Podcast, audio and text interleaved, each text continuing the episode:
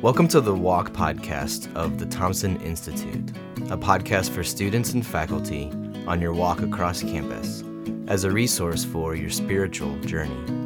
I'm Aaron Badenhop. And I'm Jordan Browning. And we are your hosts and fellow Buckeyes.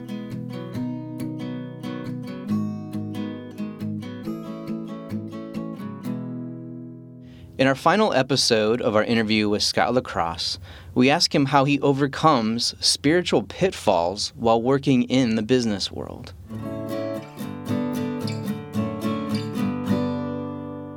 Have you found any, even, um, even helpful things to for, yeah, to help overcome uh, those sort of pitfalls, like even from your own life, or whether it's even just from observing um, as a teacher? Like, yeah, anything come to mind that's yeah, this has been really helpful for people uh, in dealing with these kind of kind of pitfalls, I guess.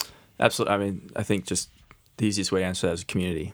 And it's it's and you said it before, and just to reiterate that this is not unique to business, right? Mm-hmm. Nothing I've shared. I mean, those same challenges are going to be for somebody who goes, you know, is an architect or works in healthcare, um, whatever it is. I mean, it's just with when you're living your life around people and having to make decisions. So that's really important. It's these are going to be the same challenges no matter where you end up. Um, but yes, I would think the biggest thing that helps is is not only sort of growing in your own sort of understanding of you know God's word and, and sort of uh, in your faith, but not doing that uh, in a silo, right? I think it's just community of mm-hmm. of, of finding and, and connecting to um, others who are sort of in that same uh, space and sort of had the same beliefs as you, uh, kind of pursuing the same goals, you know, and and wanting to honor God and, and wherever they're at in life. And so, uh, depending on your situation, right, that might be harder. If you're in ministry, in a vocation of ministry, like if you're on staff at a church or or or an organ, Christian organization I would hope that there's that's easy to, to find. Uh, but even in business, I mean, I've found that you know if that's something you pray about, God has has real has kind of brought that into my life. Um, you know, there's when I was I worked at uh, here locally in Abbott Nutrition, I was in marketing and. Uh, I moved into a new role, and part of that role is I was managing somebody who was just coming to the company, and uh, we were going to lunch like that first week, and um, we are just chatting. And I was like, I forget how it came up. I was like, oh, I mentioned church. He's like, oh, where you go to church? I was like, oh, I went, I'm going to New Life. And he's like, Gahanna. He's like, oh, that's where I'm going. I just checked that out this weekend. And I was like, really? And he still goes there. And so um, through that, we learned that we were both, you know, Christians and had the same faith and worked. We're working together on the same team. Hmm. So that was really cool. But just to have that uh, connection, and we actually, you know, we're doing started Bible study, and we're able to through that connect with. Um, with other people. And so, you know, if it's not in your company, there's other groups and in, areas, you know, that breakfasts bring people, you know, together and who are in business and just having that, the whole iron sharpens iron. I mean, because the danger is thinking like, oh, well, you know, I can, I'm really committed and I, I can make a positive change and sort of putting yourself in that situation with no connection, you know, to God's community, God's church. So I think again, it's no matter where you're at, that's something we should always have always have in our lives. But that's to me, I think the greatest protection outside of continuing to grow in God's word. Um, but it's just have others who can challenge you, right? Hmm. Um, You know, and I and that relationship, I we I actually just had breakfast with him this morning with a group of guys. It was that same guy. So it's been wow uh, six seven years since since that happened, and we have a good relationship and. Um, and he actually is teaching here at Ohio State, so he's an adjunct. Mm. Yeah, so I mean, it's uh, it's just kind of funny how that has happened, and all came from. Again, I'm I'm assuming it would have came out eventually, but it was just through conversation mentioning yeah, I went to church this weekend and and found out we uh, are both you know Christians, and it just was a great relationship. So just finding that, looking for that, and praying that that would come into it, so that you have sort of somebody to go through that with. And he was he, I mean, he would could challenge me on things and um, you know, I remember one situation, I guess, just to get practical, of like uh, we were going through some very kind of a very stressful thing, and uh, and um, I'm gonna say very general. Something happened, and I forget. I don't remember the specifics, but I kind of said something that I think kind of hurt his feelings a bit, right? And it was just kind of like, you know, this needs to happen, and I think I probably I probably added to the stress versus relieved some of the stress. And uh, I think later that day, he just took me aside. He's like, you know what? I'm, he's like, I know this this happened. He's like, but that that really didn't help the situation, you know. And that was that kind of added stress. I was like, you know what? I appreciate you calling me on that. Like that was really, you know, and I I, I can see that, you know, and I'll I'll keep that in mind. But without that relationship, I might not have never even really known of how that affected him, and I could have kept doing that. So those are the times having those relationships where people will are comfortable sort of bring that up like you know what? This is that didn't really help. I don't feel like that really helped the situation in a positive way. So mm-hmm. so those that's really important is finding that community. Yeah. It almost sounds like as you're talking through that i'm kind of thinking that even these different faith communities with church small groups people even some companies i'm sure like have their own sort of uh, groups if the company is large enough where they're meeting together. Or something that these faith communities even serve to sort of reorient maybe or or help to almost serve as like a kind of the the lights that might come up on a car when something is kind of wrong under the hood that it kind of indicates like oh shoot my priorities are a little off. Maybe i'm uh, i'm not uh, in my own discipleship to Jesus, my own walk with God, like something's a little off here, and I need to kind of reorient where my heart, what my heart wants, even, and allow the Spirit to work, and they, they kind of, uh, kind of get us back on track. I don't know how else to say it, but yeah, um, I think also too, just it. Part of it is just no, just the good positive feeling of knowing like there's other Christians here. Mm. I mean, that was what it was at Abbott. Was I mean, because that was a pretty big company. I mean, um, I don't remember. I mean, thousands plus employees here in probably Columbus area and just to know that there was other you know Christians in the in the uh, company, and we would get together on Tuesdays at lunch and just you know study the Bible, and it was just it was just uplifting, mm-hmm. right? Mm-hmm. And the thought of you know kind of day in day out, just feeling like you're sort of this lone you know believer and and whatever you know in this situation, I think over time can be sort of bring you down. So it's just we are we are created for community, right? And so it's it's in us, it's part of us. Um, and so it's no different in your profession. So, mm yeah.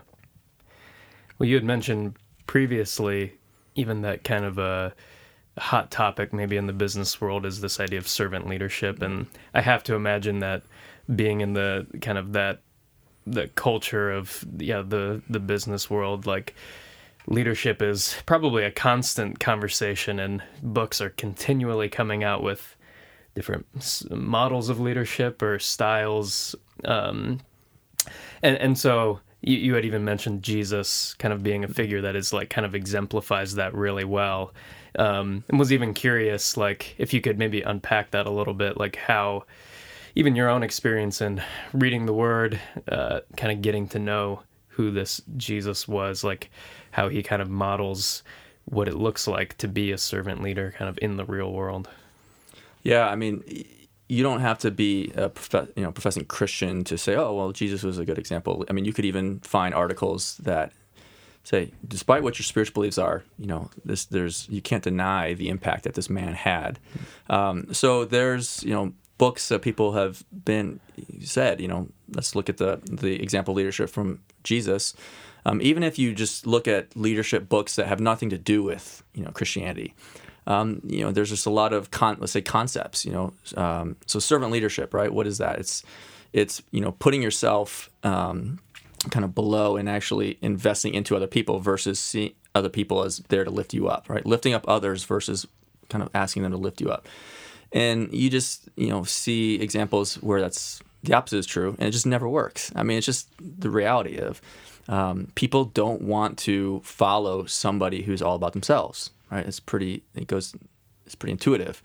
Um, so that's you know we can talk about servant leadership all, all, all day, but it's like that's what it is. It's you know you're there for them. They're not there for you. Um, and then you just think about other leadership concepts. You know, vision casting. Um, you know, obviously J- Jesus was that was a big part of like why was he here? Um, building teams. You know, getting people to commit of themselves to be part of something right? Um, you know, they a big.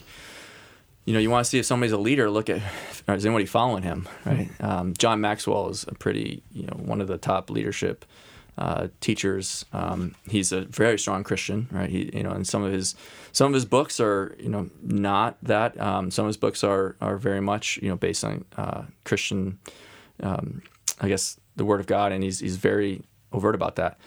But um, he always says, you know, if if you if you think you're leading, you know, if you I, am gonna botch the, the quote, of course, but it's like, you know, if you think you're leading, just look behind you and see if anyone's following, right? And so you just look at you know the impact that Jesus had in people's lives, and I don't mean you know people following him like the five thousand, like the crowds, right? I think that's actually that's a good lesson there of you know people look at leadership as wow, look at all the thousands of people who are sort of following this person, um, but in sort of a shallow way, right? And I'm talking about the, the relationships with the twelve and, and the people, you know, the, those are the ones who went out and actually changed the world um, who actually gave up their life to actually invest into Jesus' vision and mission, um, sort of build a team of people. Uh, you know, he did that, and uh, you know, to have kind of stay focused on on a mission and to kind of kind of move things forward, and even also just to be able to motivate and to teach others. Right? Um, you know, there's if there's anybody who could sort of get things done alone, I'm guessing it was Jesus. it's like you know what. I'd like that. I think that's what needs to happen basically let me just think it think it and it happens right so when you talk about sort of performance and and um, uh, basically the ability to do get things done um, potential there's i don't think anyone's really going to beat that guy hmm. um, yet he chose to do his work through others right to invest in others and to, to equip others to get things done um, those of us obviously who cannot do what jesus did we can follow that example of if we want to have the greatest impact well, just logically, there's only so much I can do as an individual. We can do more through others. So a big part of leadership is getting people sort of bought in and, and um, sort of sold on this this vision that we have, and to equip them to do it. So, from a teaching perspective, I've actually used sort of his uh, example in teaching. I mean, I'm not necessarily like you know throwing out the parables, but just this idea of storytelling and you know how do you help people understand a concept versus just telling them what it is and maybe you know different ways of I'm, I'm a huge believer in storytelling and sort of that's a, a way of communicating uh, and help people understand things. So I mean there's on and on and on. Um, could go on just about examples of practically how he was a vision caster um, dedicated to a mission you know equipping others bringing other people along.